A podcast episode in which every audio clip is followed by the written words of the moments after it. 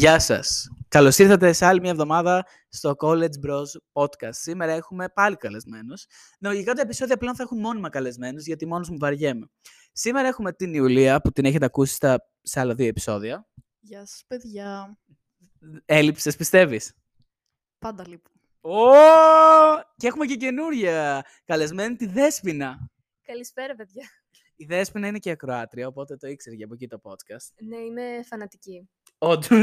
Είμαι φανατική, δεν χάνω επεισόδιο. Έτσι θα πρέπει να ήσασταν κι εσείς, αλλά εντάξει. Συγχωρήστε. Το College Bros είναι το αγαπημένο σας podcast, ή αν δεν είναι, θα γίνει. Οπότε κάθε εβδομάδα, κάθε Πέμπτη ανεβάζουμε επεισόδιο. Μπορείτε να με βρείτε στο Instagram παπάκι College Bros Podcast, ανεβάζω τα πάντα. Και η σημερινή θεματική είναι λίγο ανάκατη. Έχουμε πολλά πράγματα να πούμε, κυρίως για τα Γιάννενα και τη ζωή στα Γιάννενα και πώς είναι να είσαι φοιτητής στα Γιάννενα από άλλη πόλη και πώς είναι να είσαι από την ίδια πόλη. Έχει μια τεράστια διαφορά, αλλά φυσικά θα πούμε και πάρα πολλά διαφορετικά πράγματα, όπως τα προβλήματα της showbiz. Αυτή την εβδομάδα πια showbiz δεν έχουμε ιδέα. Τα δικά μας προβλήματα περισσότερα. Αυτά σας έπρεξε για εισαγωγή. Πάμε να ξεκινήσουμε. Να πέσει το intro. Να πέσει, πάμε. Έπεσε υπερβολικά αυτό το intro.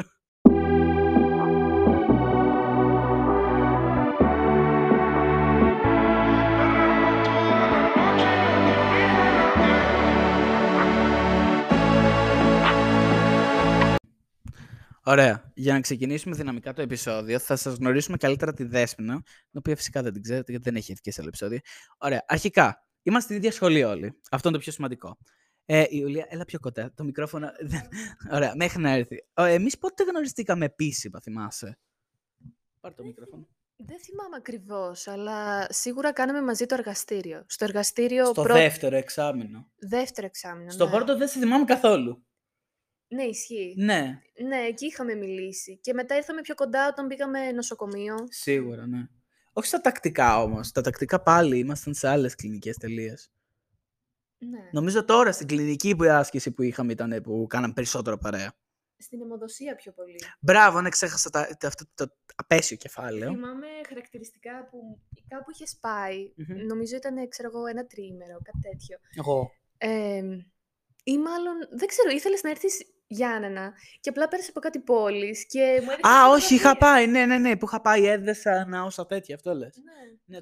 Και μου έδειχνες την καλερί σου. Α, ναι. Την καλερί μου. Ωραία, για εσάς που δεν το ξέρετε φυσικά, η Δέσποινα και η Ιουλία ήταν συνάδελφοι αυτό το εξάμηνο στο νοσοκομείο και ήταν στην ογκολογική κλινική.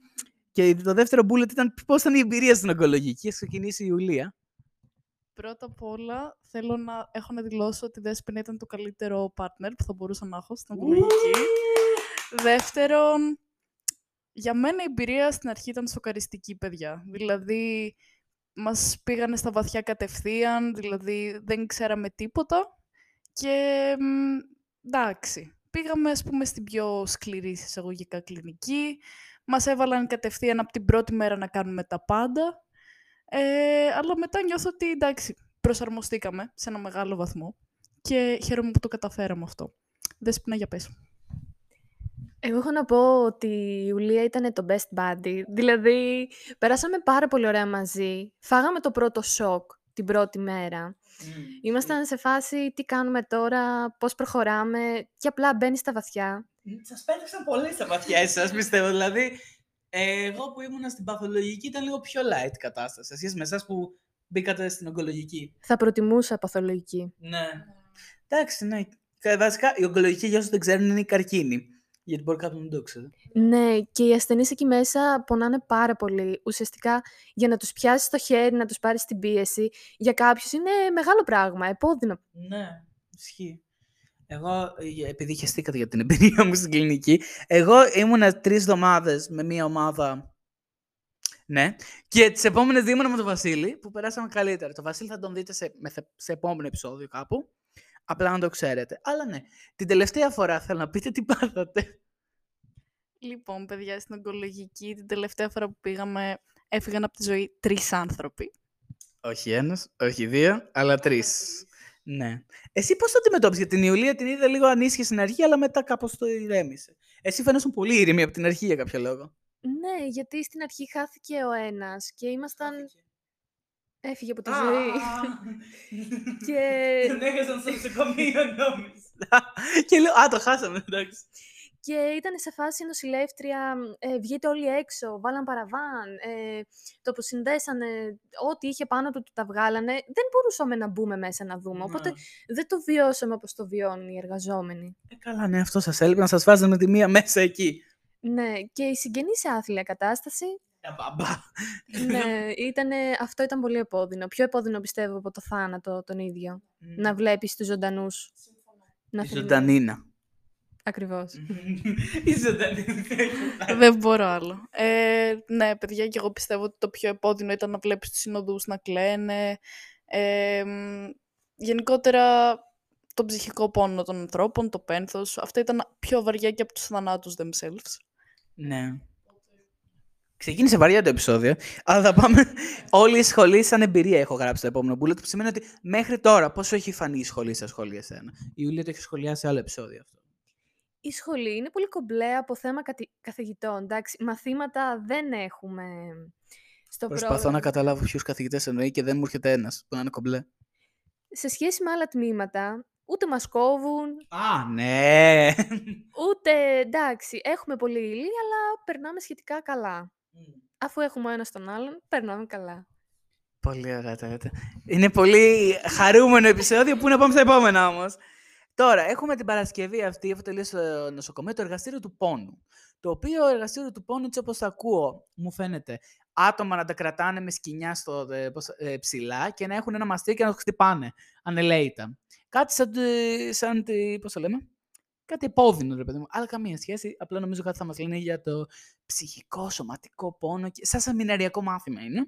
Αλλά πάρα πολλές ώρες. Είναι 5 ώρες. Οπότε ελπίζω να αντέξουμε. Πάνω κάτω, αυτά είχα να πω για τη σχολή. Έτσι γνωρίσαμε τη Δέσποινα. Και η Δέσποινα είναι από εδώ, από τα Γιάννενα. Οπότε, Βέρα, ρε παιδί μου, να το νιώσεις μέσα σου.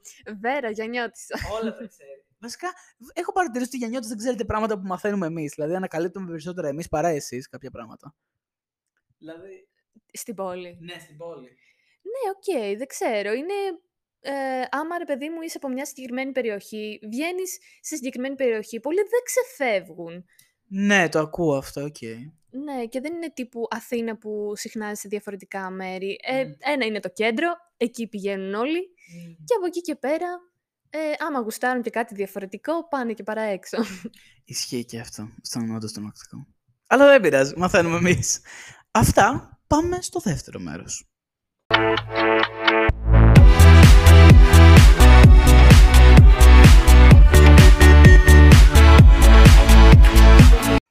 Πάμε στο δεύτερο μέρος, το οποίο δεύτερο μέρος είναι γενικού περιεχομένου.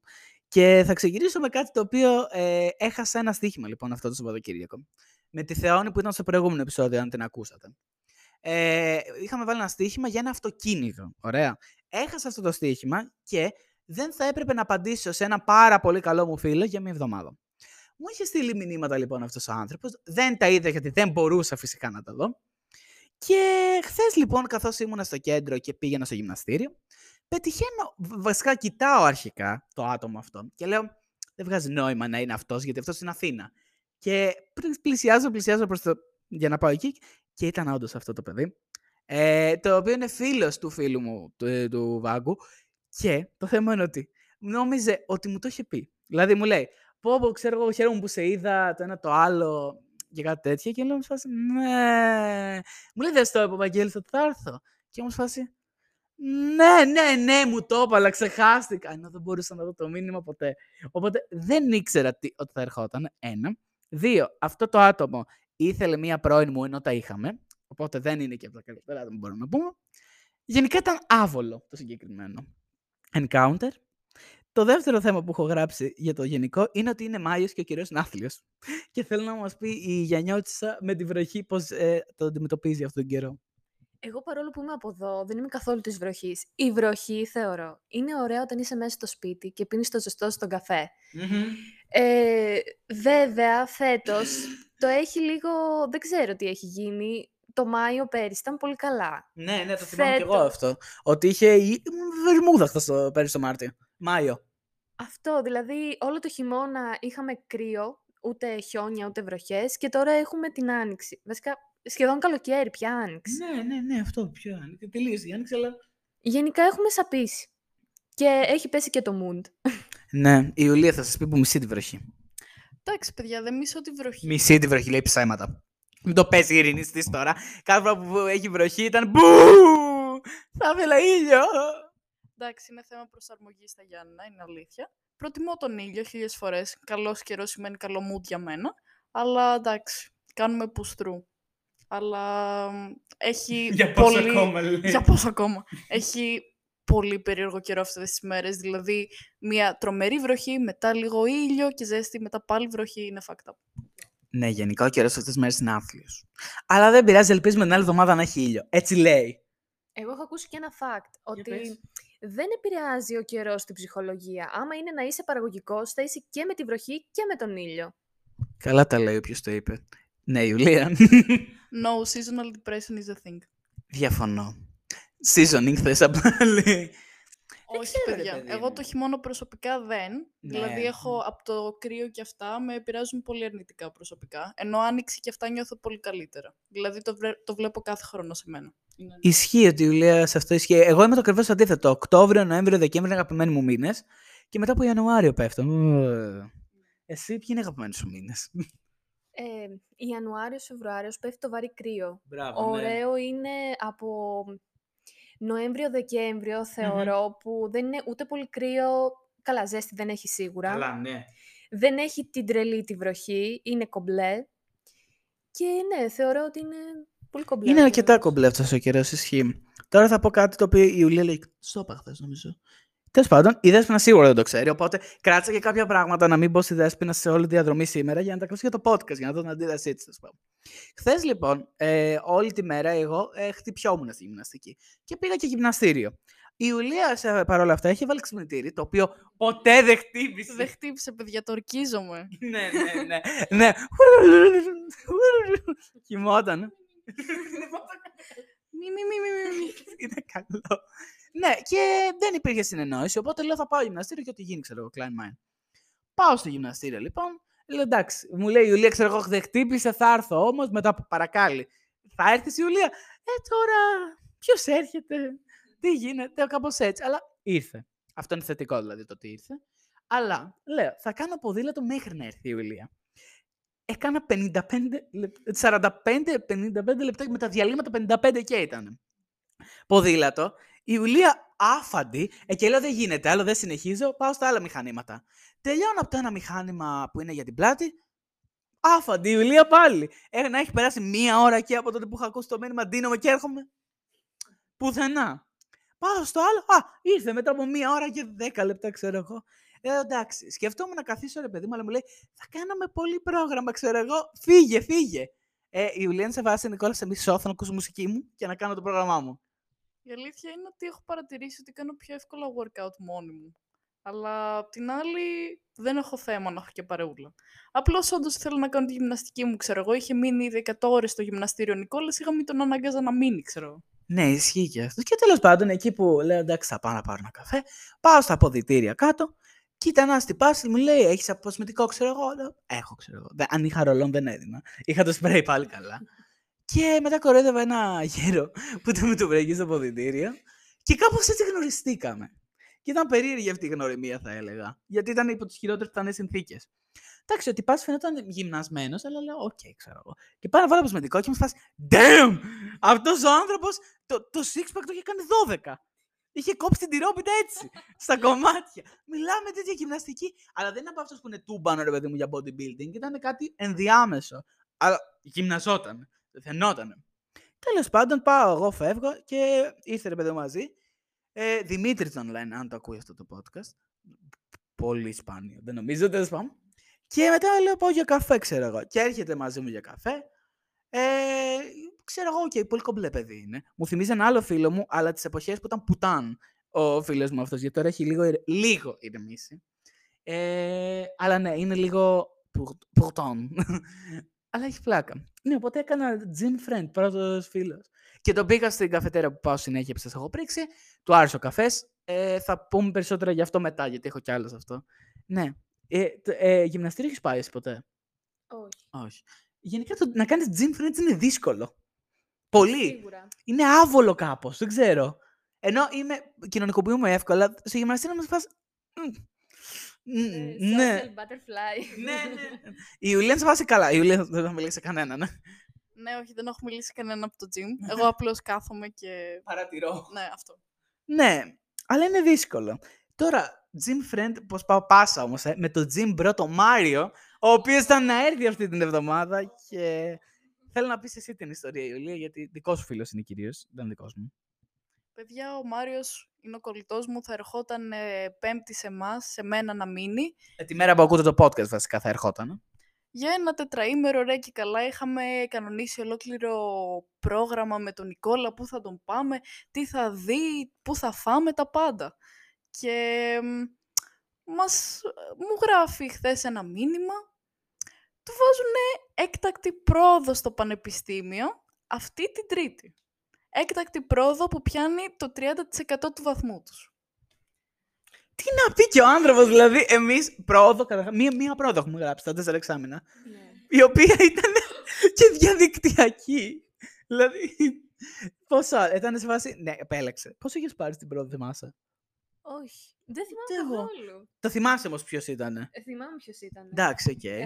Ο πιο αχώνευτος καθηγητής του εξαμήνου. Όντως, δεν το χώνευες. Εντάξει, ήταν πολύ αγχώδης ο τύπος. Α, ναι, ήταν πολύ αγχώδης και δεν καταλάβαινε τη γλώσσα του, παρόλο που μιλούσε ελληνικά. Καλά, η Ιουλία make a wish σε όλους, αλλά εντάξει. Εγώ συμπαθώ Ματζούκα. Συμπαθώ πολύ Ματζούκα. Δεν είπαμε το όνομα, επίτηδες για κάποιο λόγο. Συμπαθώ... Στέφανο. Χίο. Το Στέφανο Χίο. Well. Δεν ξέρω τι είναι το Spotify. Αλλά ναι, οκ. Κομπλέ ήταν το μάθημα, δεν μπορώ να πω. Καλό ήταν. Τώρα, θα πούμε κάτι... το Abbott Elementary που σας έχω πει. Το είχα πει από το πρώτο επεισόδιο, αν το έχεις ακούσει. Είχα προτείνει σειρές στο πρώτο επεισόδιο. Λίγες. Δεν πειράζει. Είναι μια εξαίσια σειρά και το βλέπει και η Ιουλία και της έχει αρέσει. Για πες την άποψή σου γρήγορα γι' αυτό. Λοιπόν, παιδιά, να παρακολουθήσετε Abbott. Έχει τρομερό χιούμορ, είναι 20 λεπτά επεισόδια, τρομερά easy to watch. Και δεν το βαριέσαι με τίποτα. Μπορείς να δεις, ξέρω εγώ, 3-4 επεισόδια σερί και να μην το καταλάβεις. Είναι τέλειο. Συμφωνώ. Άλλη μια τέτοια. Τώρα, θα πάω κάτι το οποίο το έχω ακούσει στα αγγλικά podcast, στα ξένα αγγλικά. Στα αμερικάνικα κυρίως είναι. Που είναι για τη Sydney Sweeney και έναν άλλον που λέγεται Glenn Powell. Τον Glenn Powell δεν τον ήξερα τον κύριο. Θα το πατήσω κιόλας για να το δείτε, για να καταλάβετε τι εννοώ. Sydney Sweeney. Η Sydney Sweeney, για να καταλάβετε ποια είναι. Όχι, θα βάλω και το τέτοιο. Είναι η Βιζαρού από το Euphoria, η Ξανθιά, η οποία, εντάξει, προσκυνά σε τέτοιο. Προσκυνάμε, ξεκάθαρα. Να το, αυτό είναι. Στο New York Times βγήκε, Θεέ μου. Αυτοί λοιπόν γυρίζουν μια νέα ταινία στην Αυστραλία. Περίμενε. Βλέπεις εσύ? Ωραία. Γυρίζουν μια ταινία στην Αυστραλία που υποτίθεται είναι rom-com, αλλά θα είναι rated R rom-com, δηλαδή αν το 18. Έχεις δει εσύ rom-com αν το 18 ποτέ? Όλα τα rom-com είναι για 15χρονα. Ναι, αυτό το... ναι. Και όλα τέλεια και... αλλά αυτό είναι άνω το 18 και αυτοί είναι οι δύο. Και οι δύο είναι σε σχέση ενημερωτικά. Οπότε, ναι. Και αυτό, ο ντόρος που έχει γίνει είναι ότι έχουν βγει φωτογραφίες μεταξύ αυτών.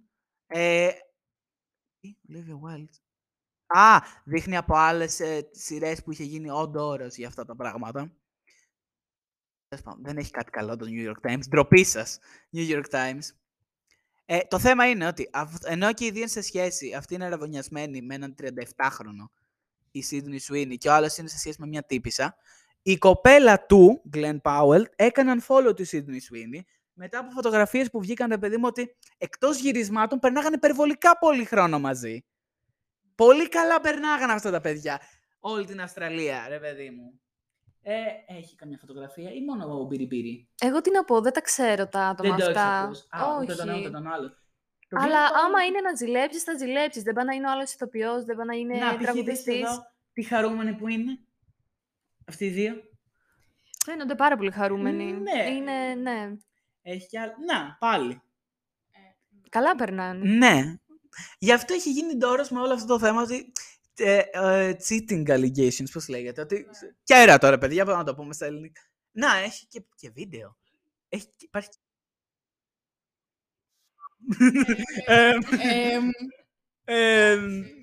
Εντάξει, πολύ χαπιέντη. Είναι παιδιά, μπρος είναι, φίλοι.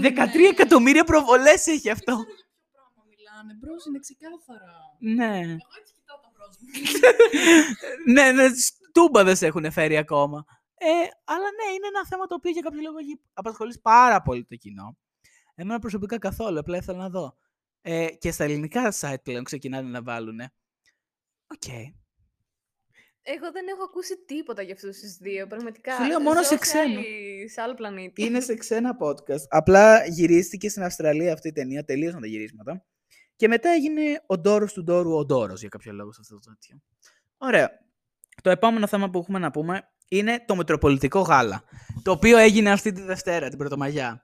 Το Μητροπολιτικό Γάλα, για όσους δεν ξέρετε, είναι το Met Gala μετεφρασμένο στο Google Translate. Δεν μπορεί να το πιαστεί ο πράγμα που έχω ακούσει, μα το Θεό. Μα ναι, τέλος πάντων. Το Μητροπολιτικό Γάλα εγώ δεν το ήξερα τι ήταν μέχρι πέρσι. Βασικά το είχα ακουστά, δεν είχα ιδέα τι ήταν. Εσύ το ήξερες? Ναι, εγώ έβλεπα και τα looks. Γιατί ακολουθώ σούλα γκλάμουρους, όλο το κουτσοπολιό. Cancelled. Όχι. Cancelled. Έλα τώρα. Εντάξει, αυτό ήταν προσβολή. Εδώ έχουμε επίπεδο. Τέλος πάντων. Άρα έβλεπες αυτά με λίγα λόγια. Ναι, και έβλεπα και τα looks. Okay. Μα, δεν ξέρω γιατί το βλέπει όμως ο κόσμος, δεν καταλάβει ποιο είναι το θέμα. Βασικά, έχει ένα θέμα κάθε χρόνο. Θα σας τα πω τι μου είχε πει κατά γράμμα η πρώην μου. Γιατί αυτή την ενδιέφερε πάρα πολύ αυτό το θέμα, που οριακά δεν μου μίλαγε τότε που είχε γίνει αυτό. Ωραία. Έχει ένα θέμα κάθε χρόνο, ωραία. Φέτος ήταν... Ποιο ήταν το θέμα? Αδιάβαστος έχω. Τι είναι αυτός? Όχι, τι είναι ο κύριος? Για πες, αν τον ξέρεις τον κύριο. Πολύ μεγάλος σχεδιαστής. Ποιας εταιρείας? Λέγεται Carl Lagerfeld, A Line of Beauty ήταν το θέμα. Okay. Ποιες εταιρείες είναι αυτός? Ο Carl Lagerfeld. Επίσης, είδα στο TikTok ότι το χαλί αυτό, το που συνήθως είναι κάποιο χρώμα, μοιάζει με την οδοντόκρεμα τη Name, που είναι κόκκινο άσπρο μπλε. Για να δούμε ποιος είναι ο κύριος. Πάντως είπαν ότι το χαλί αυτό δεν τον τιμάει καθόλου το χρώμα που επιλέξανε. Γιατί είναι τύπου κλασικό σχεδιαστής. Έπρεπε να βάλουν, ξέρω εγώ, ένα κόκκινο. Και να αφήσουν κόκκινο, German, να μην βάλουν σχέδια. Φάσουν. Ναι, οκ, το ακούω. Για πάτα. Chanel. Άρα είναι όντως γνωστός. Οκ, δεν τον ήξερα τον κύριο. Τρομακτικός μοιάζει. Θα μπορούσε να ήταν σίγουρα καθηγητής της σχολής μας. Με αυτό το υφάκι.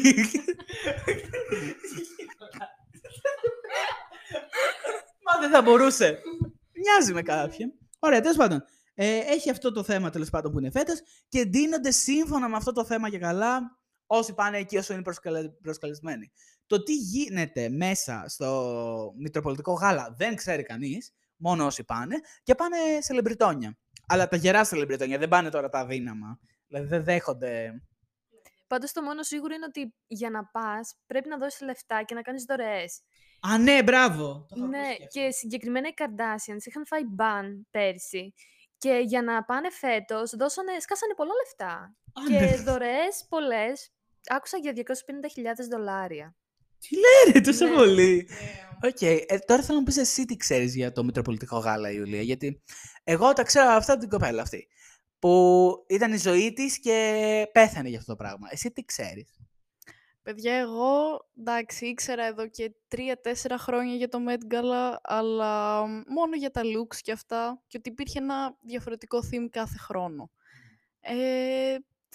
Δεν με έκαιγε ποτέ σαν θέμα, δεν ήμουν σε φάση το Met Gala φέτος, τη φοράνε φέτος, όχι, αλλά ναι, ήξερα για την ύπαρξή του, τέλος πάντων. Ναι, η Ιουλία δεν είναι, πώς το λέμε, τύπου high glam, πώς λέγεται ρε. Δεν την ενδιαφέρει τόσο πολύ ο κόσμος της μοδός, εσένα σε ενδιαφέρει, Δέσποινα, εμένα καθόλου. Δεν με ενδιαφέρει τόσο η μόδα όπως ασχολείται το συγκεκριμένο, αλλά μου αρέσει να βλέπω looks. Βέβαια είναι πολύ κεντρικά. Ναι. Αλλά ναι. Ωραία. Και τώρα αυτό που θα κάνουμε για τη δική σας διασκέδαση και το δικό μας πόνο είναι να αξιολογήσουμε κάποια από αυτά. Μπορείτε να ψάξετε στο ίντερνετ τις εικόνες και θα έχουμε την άποψή μου ως ένα αγόρι το οποίο δεν έχει ιδέα από αυτό το πράγμα. απλά η πρώην του είχε θέμα με αυτό. Μία κοπέλα η οποία δεν της καίγεται και ιδιαίτερο καρφί, την Ιουλία, και την Δέσποινα, η οποία την ενδιαφέρει σχετικά η μόδα, σε ένα σχετικό βαθμό. Οπότε το πρώτο είναι ο Nick Jonas και η γυναίκα του, πώς λέγεται η γυναίκα του, θυμάστε? Η Priyanka Chopra. Τι είναι η? Ναι. Α, οκ. Okay. Ωραία. Πώς κρίνουμε αυτό? Ο Nick Jonas είναι ο Nick Jonas. Είναι όλα τα λεπτά. Είναι meme, θεωρώ, ο Nick Jonas. Okay. Η άλλη... Εντάξει, είναι ένα κομψό look, απλό. Βασικά, ξέρουμε καθόλου τι θα έπρεπε να ήταν πάνω στο θέμα? Έχει κανείς ιδέα τι ήταν το θέμα, δηλαδή? Black suit ties. Κάτι τέτοιο. Ναι. Μόνο μαύρα δεν φορούσανε. Όλοι φορούσανε φόξ, κόκκινα, ναι, λευκά. Ναι, οκ. Βασικά είναι tribute στον Carl Lagerfeld το θέμα, δηλαδή. Πυρία χτύπησε τώρα, παιδιά, μόλις. Τι καλά. Τι καλά. Ναι. Θα τραβήξουμε ένα γρήγορο μπυρίαλ. Μισό.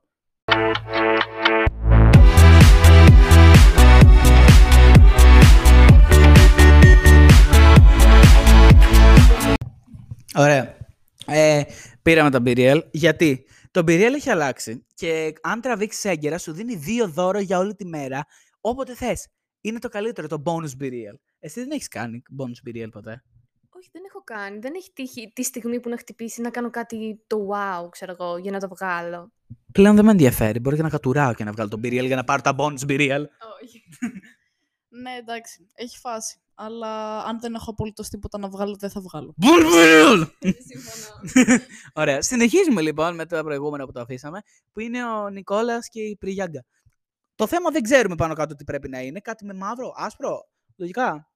Βάλτε μια βαθμολογία, περνάω γρήγορα. Και για τους δύο μαζί. Λοιπόν, εγώ θα βάλω 8, γιατί η Πριγιάγκα είναι κουκλάρα και κάθεται δίπλα ο Νικ Τζόνας με το leather που δεν ταιριάζει για σοβαρό look. Δεν ξέρω. Okay. Έτσι νιώθω. 6, γιατί ο Νικολάκης είναι πιο κοντός. 7, γιατί η Πριγιάγκα είναι gorgeous. Ο Νικ, ναι, δεν πεθάνει για το look του. Εντάξει. Πάμε στον A$AP Rocky και τη Rihanna. Οκ, okay, άλλο ένα ζευγάρι λοιπόν. Μπορείς να ψηφίσεις κιόλας. Καλά, η Rihanna είναι, θα ψηφίσω, ναι. Η Rihanna, εγώ θα είμαι τελείως αντικειμενικός και A$AP Rocky. Όχι ότι είναι από τους δύο αγαπημένους καλλιτέχνες, 10. Βασικά η Rihanna σαν πουλική αρκούδα έχει ντυθεί και ο άλλος σαν ρέμπελος στο Λύκειο. Αλλά συνεχίζουμε. Εγώ θα πω 7, γιατί τη Rihanna την είδα στο TikTok με ανοιχτό το πάνω μέρος του φορέματος και είπε κιόλας ότι το κάθε τριαντάφυλλο πήρε 30 ώρες να φτιαχτεί. Πού έχει τριαντάφυλλο? Δεν τα είδα καθόλου. Μια λευκή κουβέρτα είδα. Τώρα στη φωτογραφία φαίνεται ότι είναι κουκουλωμένη με αυτά. Ναι. Δεν φαίνεται καθόλου ωραίο. Όταν το είχε σαν σάρπα, ήταν φοβερό. Ο A$AP είναι χάλια, δεν ξέρω. A$AP. Όχι, A$AP. Δεν το ξέρεις. Λέει A$AP, yes sir, Rocky, yes sir. Ωραία, άρα πόσο? Δεν είπε. 7 είπες. Είπα 7, ναι. Ιουλία. Ο A$AP είναι σαν Σκοτσέζος από τα Lidl. Φοράει παντόφλα. Φοράει παντόφλα από τη Lidl. Όχι. Δεν φαίνεται κιόλας. Είναι λουστρίνι. Νόμιζα ήταν ανοιχτό, αλλά... Θα τους βάλω κι εγώ ένα 7, γιατί δεν έχω δει όλο το φόρεμα της Rihanna. Ο A$AP είναι εντάξει, όχι. Ποια είναι αυτή? Στα αρχίδια μας. Δεν την ξέρω την κυρία. Cardi B είναι αυτή. Μοιάζει σαν κάτι από thriller που θα σε ρουφήξουν αυτά τα μαύρα τριαντάφυλλα που φοράει. Και κάτι σε, πώς το λέμε, αν έχετε δει το Smart House της Disney που ήταν ρομπότ η γυναίκα, αυτό μου θυμίζει εμένα. 4, άθλιο. Εγώ θα βάλω 6, γιατί μου θυμίζει Black Cinderella, απλά κότσαρε και μία γραβάτα και έγινε, ξέρω εγώ, τύπου office style. Δεν ξέρω, ναι, είναι εντός θέματος, εντός χρώματος, αλλά είναι πολύ χάλια. Ηλεκτρική ρουφίχτρα μου θυμίζει, αλλά οκ. Okay. Θα βάλω κι εγώ ένα 6, γιατί ενώ είναι κομψό το look, δεν είναι όμορφο. Αυτό. Gigi, ρε μαλάκα, ποια είναι αυτή? Συγγνώμη! Η Gigi Hadid. Εντάξει, λίγο ξέκολο, αλλά μ' αρέσουν τα ξέκολα. Οπότε, δεν είναι κακό, ξέρω εγώ. Αλλά δεν πεθαίνω, δεν είναι σαν τη Rihanna. Η Rihanna τώρα. Παιδιά, η Rihanna τώρα, αφήστε. Μεγάλη ιστορία. 5, για το ξεκόλο. Εγώ θα πω 7, γιατί θυμίζει ξέκολο ινδικό ντύσιμο, αλλά έχει τέλειο μακιγιάζ. Είναι κουκλάρα. Okay. Μου θυμίζει χείρα, αλλά οκ. Okay. Θα βάλω ένα 7,5 στη Gigi, γιατί μ' αρέσει αυτό. Μ' αρέσει πάρα πολύ. Δίνει 2000s και είναι πάρα πολύ sexy. Και είναι wow. Ο Bradley Cooper! Εγώ, κυριολεκτικά. Ο Bradley Cooper είμαι εγώ. Δεν χρειάζεται να βαθμολογήσουμε. 11. Μπράβο στο παιδί. Α, γάτα. Αυτή είναι η Σουπέτ, παιδιά. Είναι η γάτα. Ποια? Η Σουπέτ. Τι είναι αυτό? Είναι η γάτα του Carl. Περίμενε, έχει γάτα που τη λέει Σουπέτ. Ναι, είναι influencer. Έχει πάρα πολλούς followers στο Instagram η Σουπέτ. Έχει δικά της social media, έχει ατζέντη. Η γάτα! Η γάτα. Είναι από τις πιο δημοφιλείς γάτες. Και ναι, αυτό. Τι! Ναι. Ο Jared Leto ντύθηκε γάτα, λοιπόν. Αυτή η σούπα, πώς τη λένε, η σουπίτσα. Από μένα είναι 1, γιατί είναι άθλιο. Δεν χρειάζεται κάτι παραπάνω. Εγώ θα βάλω ένα 4, γιατί είναι εκτός θέματος, αλλά μου αρέσει πάρα πολύ. Δεν είναι εκτός αν είναι η γάτα του. Έχει πεθάνει. Εσύ. Όχι, γάτα! Η γάτα πώς έχει social media και ως άλλος έχει πεθάνει. Ποιος έχει τα social media της γάτας? Ποιος είναι ατζέντης της γάτας? Άρα και με ποιον είναι η γάτα αυτή τώρα? Δεν ξέρω. Αυτά είναι αναπάντητα ερωτήματα που θα πρέπει να ξέρουμε. Με ποιον είναι η γάτα αυτή? 4 είπες εσύ. Ναι, 4. Okay. Ιουλία, εσύ για τη σούπα. Δεν ξέρω, ενώ με έκανε πολύ entertain και πήγε viral προφανώς. Ναι, δεν ξέρω, 5, δεν ξέρω τι να πω. Εμένα μου θυμίζει από το βίντεο κλιπ της Miley Cyrus στο Weekend Stop του 2012. Το λαντάρι, ραρί, βουτά στο φαΐ, dancing with Miley. Αυτό. Κάτι τέτοιο μου θύμισε, ένα ακραίο vibe. Τώρα είναι η ντούλα του Λίπα, η οποία έχει ντυθεί τσαγέρα. Τι είναι αυτό? Κάτι της Disney μου θυμίζει λίγο όλο αυτό. Ωραίο είναι όμως, δεν είναι κακό. Δεν αντιθουσιάστηκε καμία. Θα βάλω 7. Δεν είναι κακό. Το μαλλί, οκ. Okay. Είναι ωραίο. Ναι, και εγώ θα συμφωνήσω. 7 θα βάλω. Θυμίζει ότι είναι από άλλη εποχή. Ναι, κάτι. Τύπου 17ο αιώνα, ξέρω εγώ. Είναι από 1950, αλλά. Off, τελείωσα. Εγώ δεν έχω κανένα κριτήριο βαθμολόγησης, οπότε απλά λέω την άποψή μου αν είναι μουνάρι ή όχι. Λοιπόν, θα βάλω κι εγώ 7, γιατί ενώ έγινε τεράστιο. Χαϊπαρίστηκε τρομερά αυτό το φόρεμα. Δεν ξέρω γιατί. Είναι αρκετά απλό κατά την άποψή μου. Η ντουα είναι πανέμορφη, οπότε αξίζει ένα 7, αλλά το φόρεμα σαν φόρεμα, οκ, όμορφο, αλλά λίγο υπερβολικά απλό για μένα. Μ' αρέσει που η Ιουλία δεν ασχολούμαι με το μετροπολιτικό γάλα, αλλά ξέρω τα πάντα γι' αυτό. Το έχω δει στο Instagram. Και το μόνο που χαρίζει είναι το κολλιέ της. Ναι, όντως, είναι αδιάφορο το φόρεμα. Αυτή ποια είναι η κυρία? Και δεν μας ενδιαφέρει. Τι είναι αυτή? Fashion designer. Της? Prada, I believe. Οκ. Κάτι μου θυμίζει που να πατήσει, αλλά δεν την ξέρω. Δεν πάω. Η Kylie Jenner. Τι είναι αυτό, γιατί καμία σχέση. Η μπέρτα αυτή. Μια κουβέρτα που είχα παλιά μου θυμίζει. Που είναι μπλε, αυτό το γαλάζιο και πορτοκαλί. Ναι, οκ. Εντάξει. Αν με κρίνω με βάση αυτό το θέμα που είπες ασπρόμαυρο, έχει πέσει εκτός. Ναι. Τώρα, τον Κάρλο, τη γάτα, τη σουπίτσα. Είναι 2-1 κιόλας, γιατί η ουρά γίνεται και καλά εσάρπα. Το σηκώνει και φαίνεται το μπλε. Τι είναι η εσάρπα? Η εσάρπα είναι αυτό το κομμάτι υφάσματος που το παίρνεις από πάνω στους ώμους. Α, αυτό που βάζω εγώ τη ζακέτα είναι. Όχι. Ναι, δεν είναι ζακέτα. Εντάξει. Είναι απλά ένα μεγάλο παραλληλόγραμμα. Ένα μεγάλο μαντήλι, τέλος πάντων. Καμία ιδέα δεν έχω. Παναγία, νιώθω τόσο άχρηστος. Επειδή νιώθω ότι είναι εκτός 3. Είναι πολύ κολακευτικό. Όντως, είναι εκτός θέματος. Εγώ θα βάλω 6. Ναι, και εγώ θα βάλω 6, γιατί είναι είναι πολύ, charming και πολύ attractive, αλλά δεν μου κάνει κάτι το look σαν look. Οκ. Πάμε να δούμε και μερικά άλλα, γιατί δεν θέλω να σας πρίξω με αυτό το κομμάτι. Α, η Kim Kardashian. Τι είναι αυτό? Ωραία, θα λέμε rapid fire, θα λέμε γρήγορα βαθμολογίες. 7 στην Kim. 7. 6. Beef. Είναι σαν ένα κουμπιστήρι για κολλιέ. Α, όντως, ναι, ισχύει αυτό. Ντόζα γάτα. Αυτή δεν είναι? Ναι. Που ντύθηκε γάτα. Ναι. 0. 7,5, λατρεύω ό,τι κάνει η Ντόζα. Τι μισό? Εγώ θα πω ένα, γιατί πήρε την ιδέα του Τζάρετ. Πώς την πήρε, αφού την ίδια νύχτα ήταν. Κάτσε, πώς ήταν η ιδέα του Τζάρετ. Και πάλι, ντύθηκαν και οι δύο γάτες. Ντύθηκε κανένας άλλος, ξέρω εγώ. Δεν νομίζω. Όχι. Δύο γάτες. Τζένα Ορτέγκα. Κοιλιά μου πεινάει. Ξέρω εγώ. 6. 3. Wow. Δεν ξέρω, πολύ πρόστιχο, παρόλο που δεν δείχνει κάτι. Είναι σκοτεινά πρόστιχο. Ναι, σκοτεινά πρόστιχο, ακριβώς. Πολύ παρεδευτικό, είναι φάση πειρατίνα, αλλά βικτοριανή εποχή, αλλά δεν ξέρω κι εγώ τι. Μετά είναι η Κάρα Ντελεβιγνέ. Ντελεβιγνέ. Πώς λέγεται? Ντελεβιγνέ. Οκ. Μαλακία, ένας σεντόνι και τέτοιο. Μα, 0. 5 δεν μου κάνει. 2. Πολύ αστερή. Η Anne Hathaway είναι αυτή, δεν είναι? Τι εθέρια ύπαρξη. Επειδή είναι ωραία 8. 1,7,5 επειδή είναι πανέμορφη. 10. Τι είναι αυτό? Ο μικρός Νασχή. Λίνα σεξ είναι. Γιατί έχει ντυθεί? Γιατί έχει πάρει ασημή μπογιά, την έχει βάλει στα μούτρα και το πουλί του και το έχει καλύψει. Τι αηδία. Μείον 4. 3. 1. Είναι η... δεν την ξέρω ποια είναι. Ποια είναι αυτή πάλι? Ναόμι Κάμπελ. Μοντέλο. Μοντέλο. Καλά, έπεσα μέσα. Εντάξει, δεν είναι κάποια γνωστή.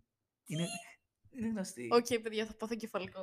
Εντάξει, δεν ξέρω. Εσύ την ξέρεις, Δέσποινα? Ακουστά, ξέρω ότι είναι παλιό μοντέλο. Όσο εκεί. Παλιό μοντέλο, παλιά επιχείρηση.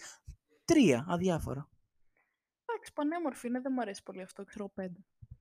Παρόλο που φαίνεται ότι είναι ακριβό, φαίνεται λες και είναι από κινέζικο. No από offense. Το πανηγύρι μοιάζει. No offense, 2. Κανένα ενδιαφέρον δεν έχει. Εδώ σταματάμε. Και ανταλτέρε, παιδιά. 28 στα 10. Συγγνώμη. Wow. Ένα μαστίγιο της λείπει μόνο. Αυτό έχω να πω. Ένα μαστίγιο και γίναμε. Δεν ξέρω, 6,5. Μπου! Έλα! Εγώ θα πω 7. Είχε όλο τον ποπό της έξω. Τι? Πού είναι η άλλη φωτογραφία? Μισές της δείχνει. Ντροπή. Ολοκληρώνουμε το Met Gala και πάμε στη συνέχεια του μέρους 2, γιατί έχει πολλά μέρη το μέρος 2, από ό,τι κατάλαβα σήμερα.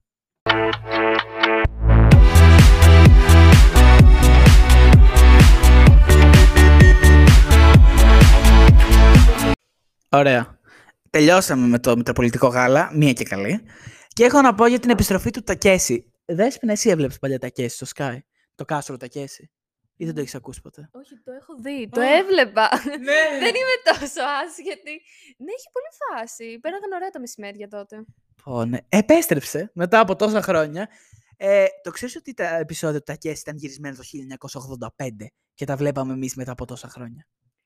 Φαινόταν ότι ήταν παλιά, αλλά ποτέ δεν θα μου πήγαινε στο μυαλό ότι ήταν τόσο παλιά. Για κάποιο λόγο αποφάσισαν να βγάλουν 8 επεισόδια με καινούργια Τακέσι και παλιές δοκιμασίες, το οποίο είναι στο Amazon Prime. Δεν το έχω δει ακόμα, αλλά πρόκειται. Εσύ έχεις δει Τακέσι, μικρή? Έχω δει προφανώς Τακέσι, αλλά πάμε. Δεν είσαι εσύ που δεν έχεις δει. Κάποιος είναι που δεν έχει δει. Δεν θυμάμαι ποιος. Η Πόλη και Όλγα νομίζω έχουν δει. Οκ. Σου άρεσε? Το καινούργιο δεν το έχω δει, το παλιό. Καλά, ναι.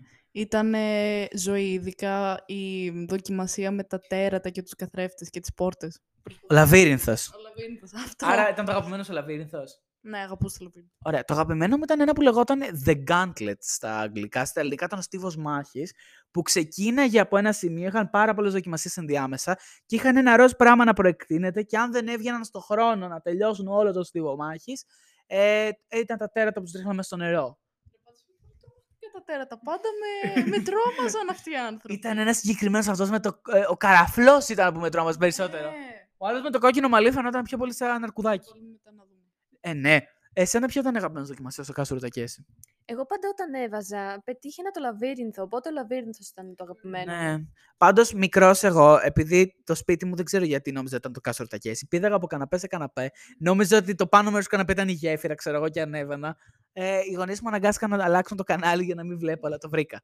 Οπότε ναι.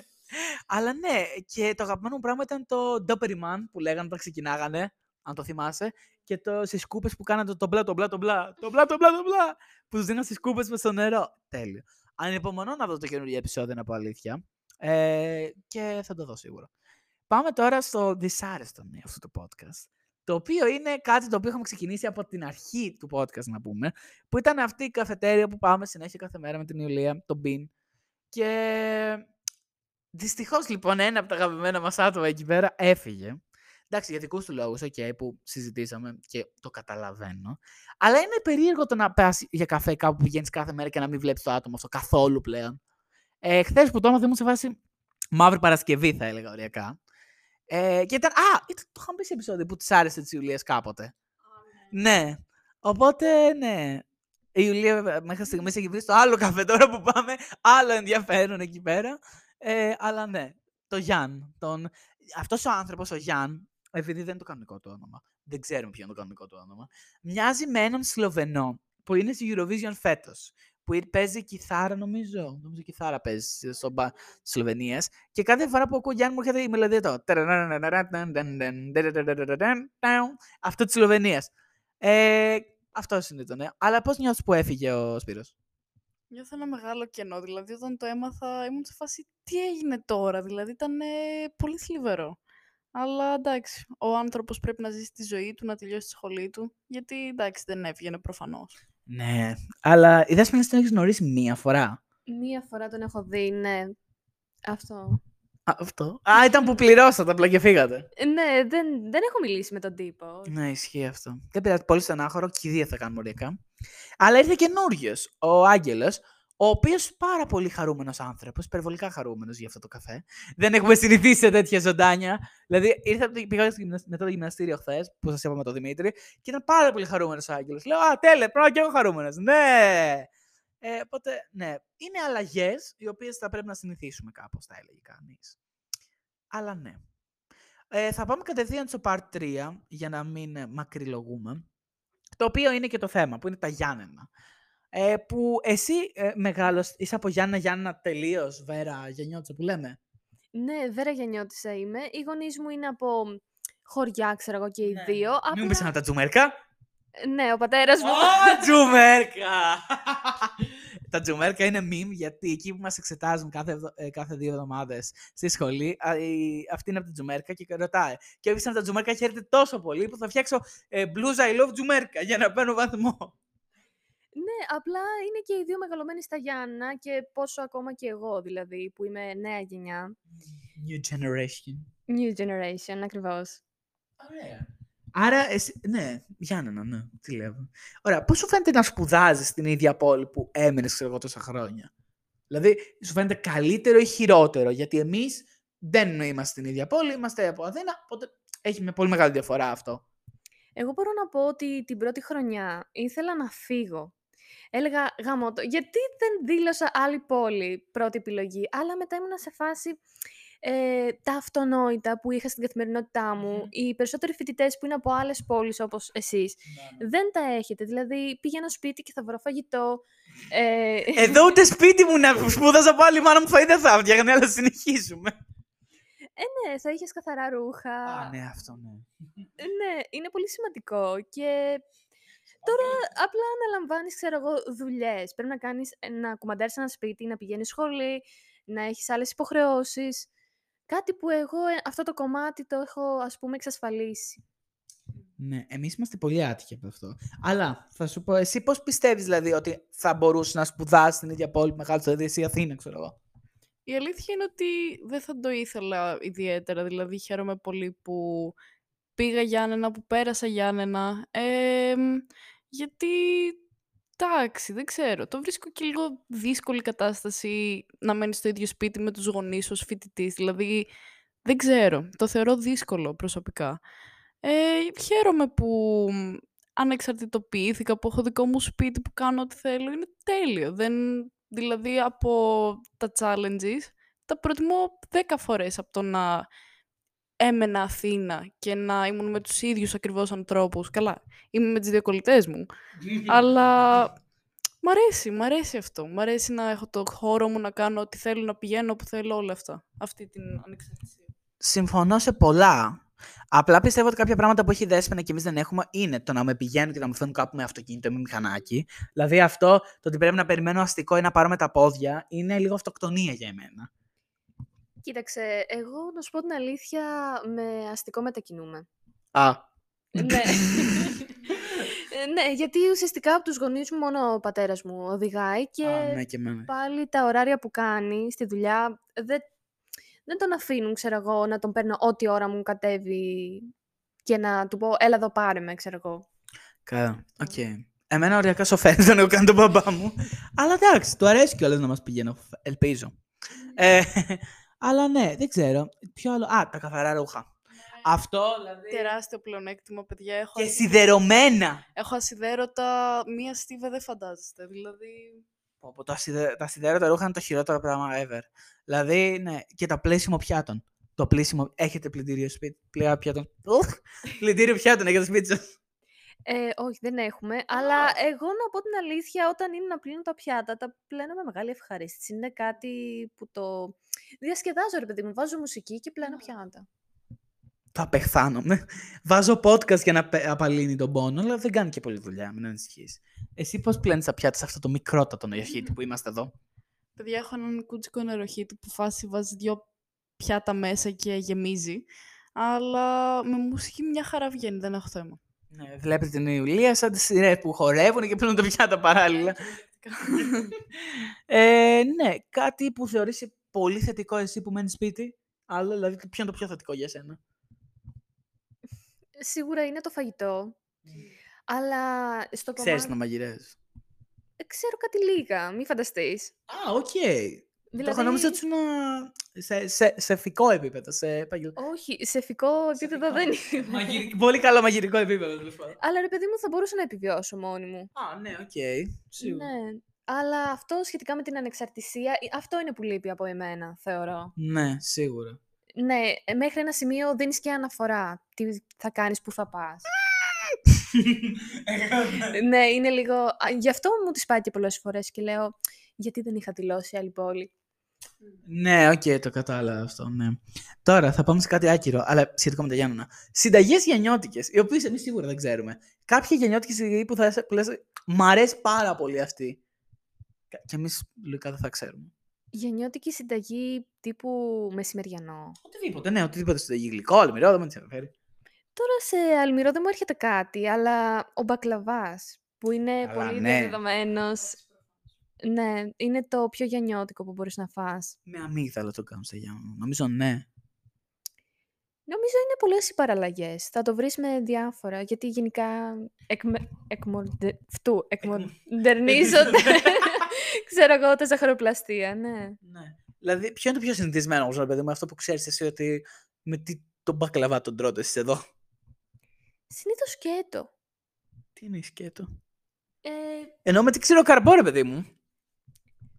Δεν ξέρω. Τέλεια. Μάθατε λοιπόν το ξηρό καρπό. Ναι, δεν ξέρω φιστίκι. Τι βάζουν? Κοίτα, φιστίκι το ξέρω σε εμάς το γεννιώτικο. Εγώ ξέρω ότι βάζουν μια αμύγδαλη καρύδι. Κάτι από αυτά. Νομίζω βάζουν μία μίξη από ξύρους καρπούς. Α, να πάθεις όλες τις αλλεργίες, αν δεν σου φτάνει μία.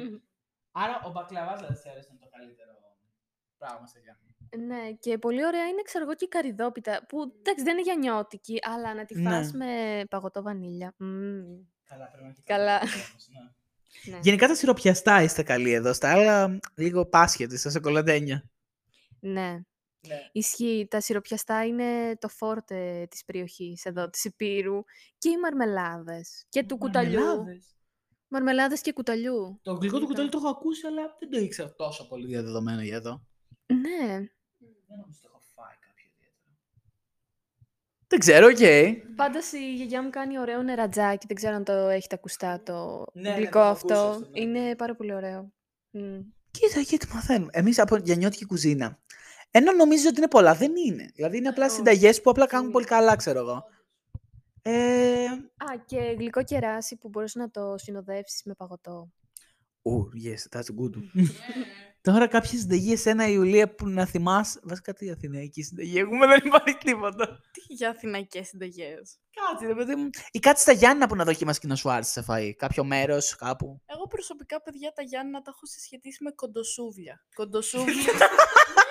Παιδιά, ναι. Κοντοσούβλι χοιρινό και κοτόπουλο. Κοντοσούβλια, ωραία κοντοσούβλια. Ναι.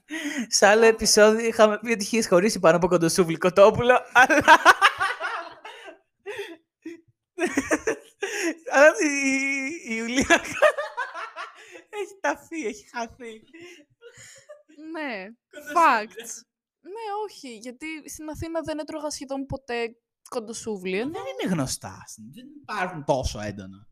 Στα Γιάννενα θεωρώ, δεν ξέρω. Στην Αθήνα δεν υπάρχει το κοντοσούβλιο. Ναι, όχι, δεν.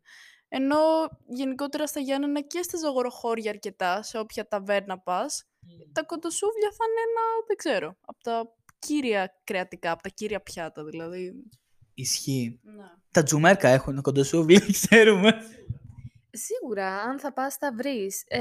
Και νομίζω σε απομακρυσμένα, ξέρω εγώ, χωριά που έχει ψισταριές, πολλές φορές χρειάζεται να πεις ότι, ξέρεις, εμείς θα έρθουμε για παραγγελία, γιατί δεν νομίζω να τους καπνίζει, ρε παιδί μου, να βάλουν κοντοσούβλια, εκτός αν βάζουν τα Σαββατοκύριακα. Δεν το ήξερα αυτό καθόλου. Υποθέτω πως έτσι γίνεται. Μπορεί να πέφτω και πολύ έξω. Εγώ στα Γιάννενα πίτες έχω φάει καλές. Σπανακόπιτες, τι? Νόμιζα πιτόγυρο. Πιτόγυρο είναι άθλιε, συγγνώμη. Δεν έχετε καν γύρο. Αυτό είναι προσβολή, ότι δεν υπάρχει καν γύρο στα Γιάννενα. Δηλαδή, ένα μαγαζί έχουμε βρει πλέον που κάνει καλό γύρο. Τα υπόλοιπα τίποτα. Νέκρα. Και το νούμερο ένα στα Γιάννενα, παιδιά, είναι, θα σας πούν, οι βλάχοι. Είναι αηδία για μένα, οι βλάχοι. Η βλάχη τρως και πραγματικά θες να κάνεις σε μετό, γιατί είναι πολύ μεγάλη ποσότητα.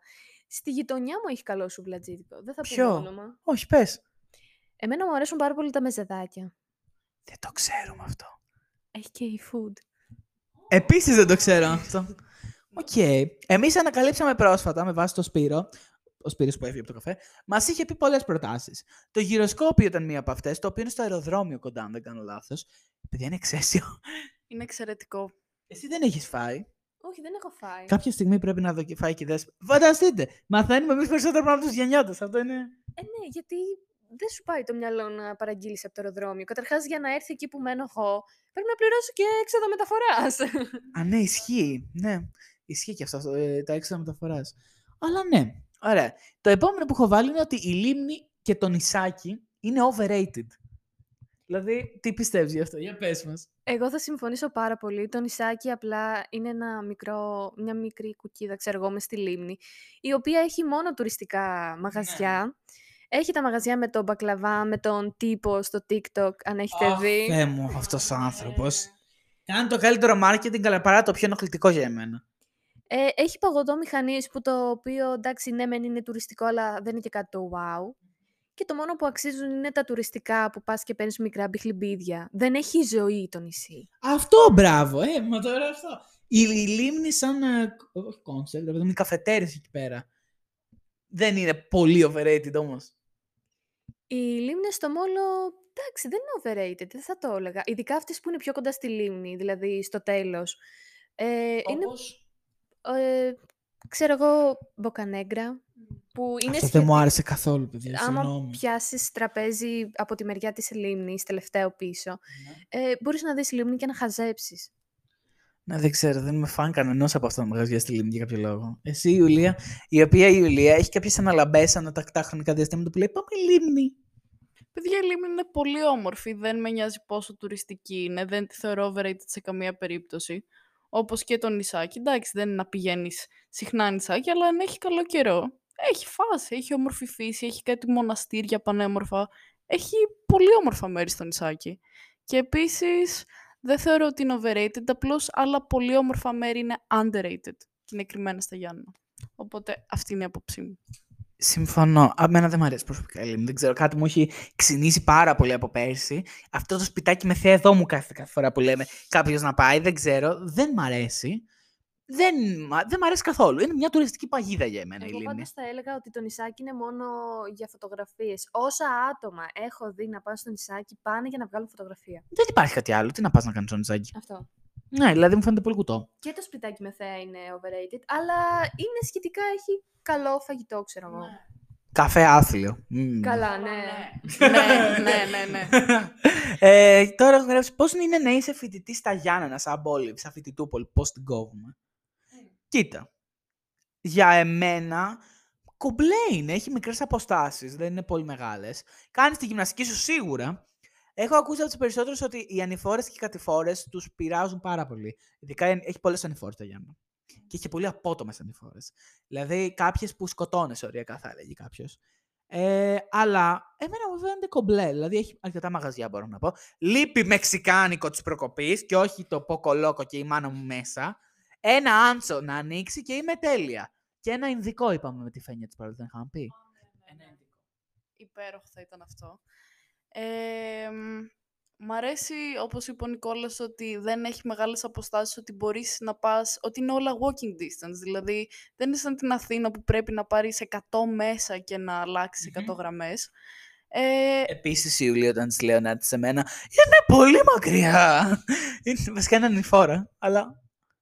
Κάνω διαδρομή αυτή κάθε μέρα. Όχι, αν είναι να πάω μακριά, προτιμώ να βγω έξω, όχι να πάω στον Νικόλο. Κάτι άλλο θετικό για τα Γιάννενα σαν φοιτητούπολη, τι θα έλεγες?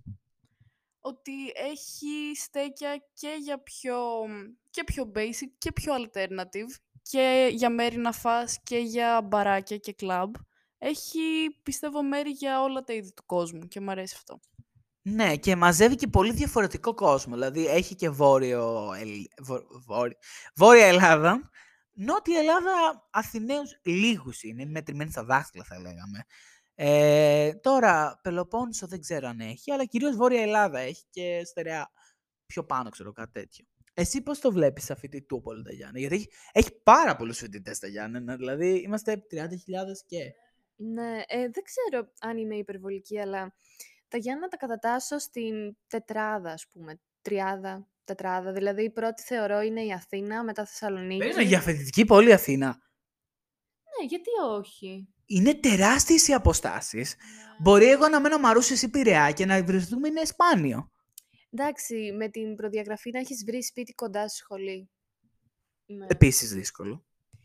Γενικά, είναι μια πόλη που αν ήμουν από αλλού θα την προτιμούσα. Ναι, γιατί έχει όλα τα μέσα. Δεν ξέρω, μπορεί κάποιοι να το βλέπουν σαν χωριό και μου τη πάει λίγο. Δεν είναι χωριό τα Γιάννενα. Δεν είναι χωριό σε καμία περίπτωση. Έχουν τόσους φοιτητές, όπως είπες και πριν. Και πραγματικά, εγώ πιστεύω, γινόμαστε ένα μεγάλο αστικό κέντρο σιγά-σιγά. Και με τις καινούργιες αλλαγές που έρχονται. Οι οποίες είναι? Οι οποίες είναι η κυκλική κόμβη στις δρόμους. Μην ξεκινήσουμε συζήτηση περί κυκλικό κόμβος στα Γιάννενα. Όποιος έχει πιάξει όλους αυτούς τους κυκλικούς κόμβους, θέλω να τον δολοφονήσω. Δηλαδή, κάθε 5 χιλιόμετρα έχει κυκλικό κόμβο. Δηλαδή, μισή ανάσα κυκλικός κόμβος. Δεν γίνεται αυτό. Και είναι όλο στο μεγάλο δρόμο, στο κεντρικό. Είναι άθλιο όλο αυτό. Το μισό τίποτα, όλους τους κυκλικούς κόμβους. Το UOI, σαν περιβάλλον. Γιατί το κάμπους, ρε παιδί μου, κυρίως θέλω να σχολιάσουμε. UOI. Κοίτα, το έχω ακούσει και από τα δύο. Το έλεγα παλιά UOI και με κοροϊδεύαν, οπότε το λέω UOI τώρα. Εγώ δεν σε κοροϊδεύω, UOI το λέω. Τέλεια. Εσύ πώς το λες? UOI. Ναι, εμένα μου αρέσει πάρα πολύ όλο το περιβάλλον, γιατί είναι ένα τεράστιο δάσος με σχολές ενδιάμεσα, οι οποίες συνδέονται. Δεν είναι ότι πρέπει να κάνεις τεράστιες διαδρομές για να πας από τη μία σχολή στην άλλη. Και συνδέεται με την. Η λέσχη επίσης είναι πολύ καλή. Η λέσχη είναι πάρα πολύ καλή για αυτό που είναι. Υπάρχει η φύση, όλο το στοιχείο της φύσης. Υπάρχουν άγρια ζώα, πρόβατα. Είναι ένα φυσικό τοπίο, ένα ζωολογικός κήπος με σχολές, θα τον έλεγα. Too much. Εντάξει, δεν ξέρω. Εντάξει, εμείς που είμαστε στα κτηρία της ιατρικής εκεί κοντά, έχει πολύ πρασινάδα. Δηλαδή, κάθε φορά που πάμε είναι τίνγκα το πράσινο εκεί πέρα. Τα ζώα δεν έχει πολύ, απλά έχει πολλά κουνούπια το βράδυ εκεί πέρα. Γιατί έχει ένα έλος που πάει, κατεβαίνει από ιατρική, από νεκροτομείο, δεν είναι? Τι? Όχι, τι. Γελάμε το έλος. Έλος δεν λέγεται. Ναι. Από το νεκροτομείο για να κατέβεις κάτω κεντρικό κηλικείο ΒΕΤ, έχει ένα διαδρομάκι, αυτό έχει ό,τι ζώο τροπικό έχετε δει. Σαύρες, φίδια, μέλισσες, χιμπατζίδες, τα πάντα. Αυτό το πράγμα το δρομάκι δεν το έχω ξαναδεί πιο χάλια. Αλλά γενικά σαν κάμπους μου αρέσει. Και τώρα θα βαθμολογήσουμε το UOI σαν πανεπιστήμιο, όπως μας φαίνεται, και τα Γιάννα σαν φοιτητούπολη. Στο UOI εγώ θα βάλω 7,5. Είναι πάρα πολύ. Μας, για, για το πανεπιστήμιο, δεν μιλάμε για τη δική μας σχολή, προς Θεού. Αυτή την ξέρουμε, αυτό είναι. Πώς το λέμε? Πώς λέγεται αυτό? Dumpster fire, είναι η σχολή μας.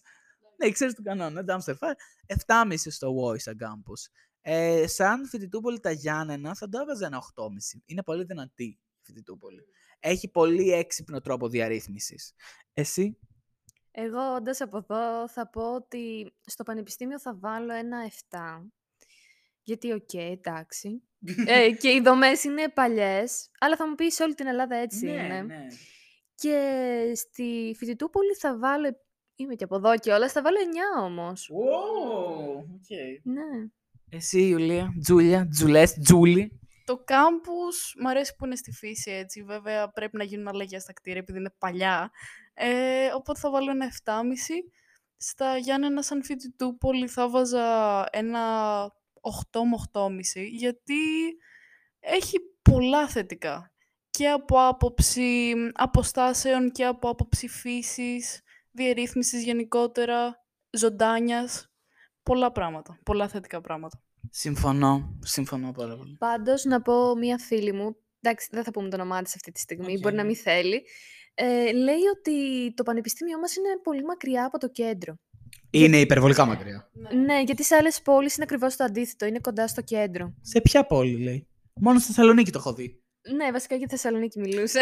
Εντάξει. Γιατί στην Πάτρα είναι στο Ρίο που έχω πάει στο πανεπιστήμιο. Είναι διαολουμανατρία. Περνάς και τη γέφυρα του Ρίου και πας απέναντι. Το ξέρω αυτό για την Πάτρα. Οπότε ναι. Αυτό ήταν το επεισόδιο μας. Ελπίζω να σας άρεσε.